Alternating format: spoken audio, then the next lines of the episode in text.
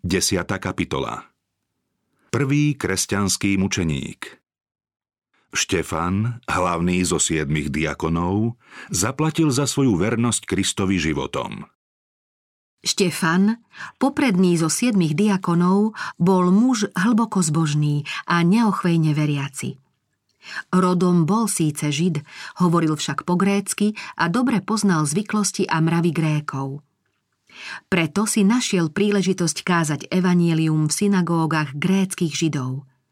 Veľmi horlil za Kristovo dielo a nebojácne vyznával svoju vieru. Učení rabíni a učitelia zákona sa s ním pustili do verejnej rozpravy v nádeji, že ho ľahko presvedčia. Ale neboli schopní čeliť múdrosti a duchu, ktorým hovoril – Štefan hovoril nielen v moci Ducha Svetého, bolo zrejmé, že dôkladne skúmal proroctvá a že sa vyzná vo všetkých otázkach zákona. Znamenite bránil pravdy, ktoré zastával a svojich protivníkov úplne porazil. Splnilo sa na ňom zasľúbenie. Zaumiente si teda, že nebudete vopred rozmýšľať, ako sa brániť, lebo ja vám dám ústa a múdrosť, ktoré nebudú môcť odolať a odporovať ani všetci vaši protivníci. Keď kňazi a poprední muži videli, aká moc v Štefanovej reči pôsobí, zmocnila sa ich prudká nenávisť. Namiesto toho, aby sa nad prednesenými dôkazmi zamysleli, rozhodli sa zabiť ho a tým jeho hlas umlčať. Niekoľkokrát už podplatili rímskych úradníkov, aby prehliadli prípady, keď Židia vzali právo do vlastných rúk a väzňov podľa svojho národného zvyku odsúdili a popravili. Štefanovi priatelia nepochybovali o tom, že podobne si môžu počínať aj teraz, bez toho, aby ich to nejako ohrozilo. Vo svojom rozhodnutí niesť aj prípadné následky Štefana chytili a priviedli pred radu na výsluch.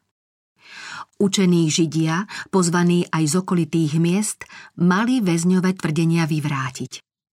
Medzi prítomnými bol aj Saul Tarský, ktorý pri Štefanovom výsluchu zohral dôležitú úlohu. Váhou svojej výrečnosti a rabínskej logiky presviečal ľud o tom, že Štefan šíri bludné a nebezpečné učenie. V Štefanovi však narazil na protivníka, ktorý dôkladne chápal Boží zámer evanielínneho poslania medzi ostatnými národmi. Keďže kňazi a poprední muži nevedeli nad Štefanovou jasnou a rozvážnou múdrosťou získať prevahu, rozhodli sa urobiť z neho výstražný príklad. Tým chceli ukojiť svoju pomstychtivú nenávisť, súčasne však v ľuďoch vzbudiť strach a zabrániť im prijať jeho vieru. Najali si svetkov, ktorí mali falošne svedčiť, že ho počuli rúhať sa chrámu a zákonu – Svetkovia skutočne vyhlásili. Počuli sme ho hovoriť, že nazarecký Ježiš zborí toto miesto a zmení poriadky, ktoré nám dal Mojžiš.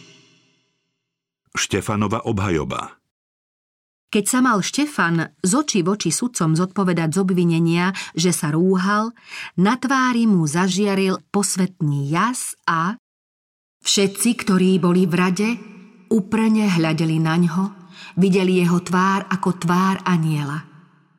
Mnohí z tých, čo toto svetlo postrehli, sa zachveli a zakryli si tvár. No tvrdošínu neveru a zaujatosť popredných mužov to neotriaslo.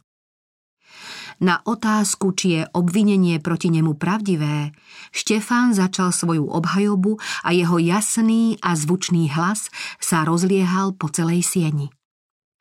Slovami, ktoré prítomných držali v napätí, vyložil dejiny Božieho vyvoleného národa. Osvedčil pritom dôkladnú znalosť židovského systému, ako aj jeho duchovný význam, ktorý sa teraz zjavil v Kristovi. Pripomenul Mojžišove slová, ktoré oznamovali príchod Mesiáša. Hospodin, tvoj Boh, vzbudí ti proroka, ako som ja, z tvojho prostredia, spomedzi tvojich bratov. Toho poslúchajte. Vyznal svoju vernosť Bohu a židovskej viere, pričom upozornil, že zákon, od ktorého si Židia sľubujú spásu, nemôže vyslobodiť Izrael z modlárstva. Objasnil spätosť Ježiša Krista s celými židovskými dejinami. Poukázal na stavbu Šalamúnovho chrámu, pričom citoval Šalamúnové a Izaiášové slová. Najvyšší nebýva v chrámoch rukou vybudovaných, ako hovorí prorok. Nebesá sú mi trónom a zem podnožím. Aký mi teda vystavíte dom? Hovorí pán. Alebo kde je aké miesto pre môj odpočinok? Či to všetko neurobila moja ruka? Len čo to Štefan dopovedal, v sále nastalo pobúrenie. Keď Krista spájal s proroctvami a hovoril o chráme, kňaz si s predstieranou rozhorčenosťou roztrhol rúcho. Tento čin bol Štefanovi znamením, že ho čoskoro navždy umlčia. Videl, aký odpor podnietili jeho slová a vedel, že vydal svoje posledné svedectvo.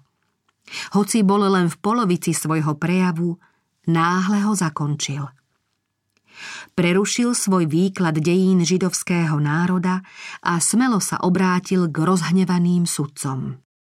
Vy tvrdošíný a neobrezaného srdca a uší, vy sa vždy protivíte Duchu Svetému, ako vaši otcovia, tak aj vy.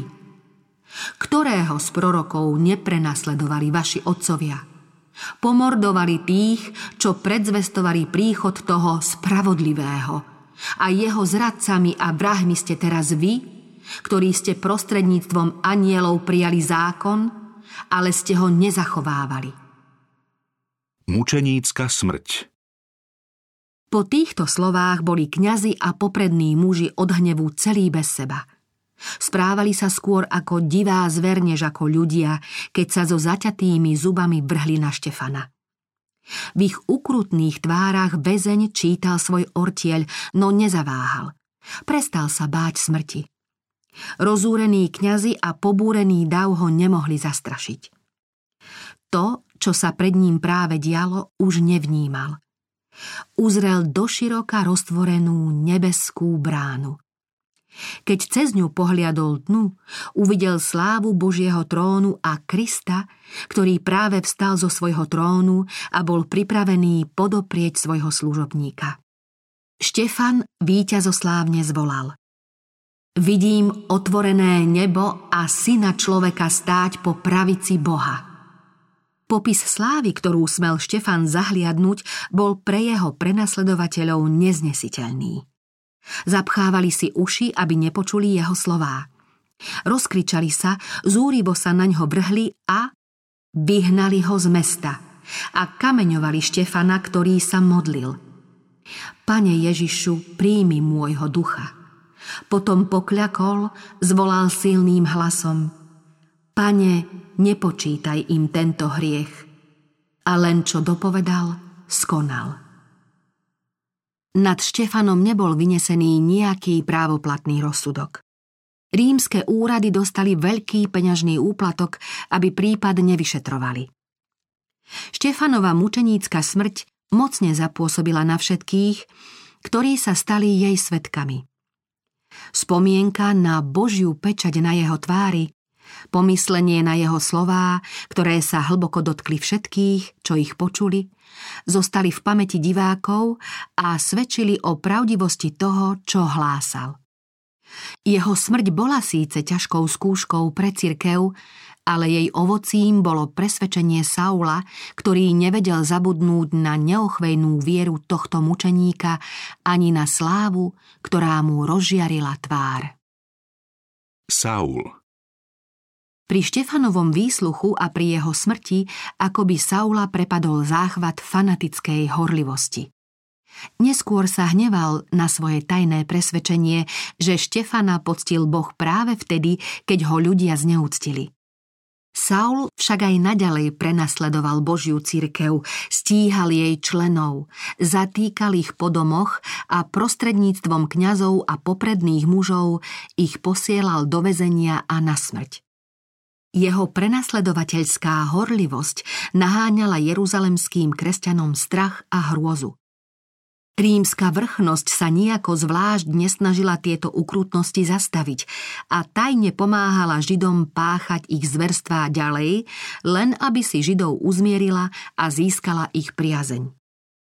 Po Štefanovej smrti bol Saul pre svoje vtedajšie zásluhy zvolený za člena veľrady. Na určitý čas sa stal účinným nástrojom v rukách satana, ktorý ho používal vo svojej vzbure proti Božiemu synovi. Onedlho sa však z tohto úhlavného prenasledovateľa mal stať budovateľ cirkvy, ktorú teraz búral. Ten, ktorý je mocnejší než Satan, si namiesto umlčaného Štefana vyvolil Saula, aby kázal Krista a pre jeho meno aj trpel a aby široko ďaleko hlásal zväzť o spasení prostredníctvom jeho krvi.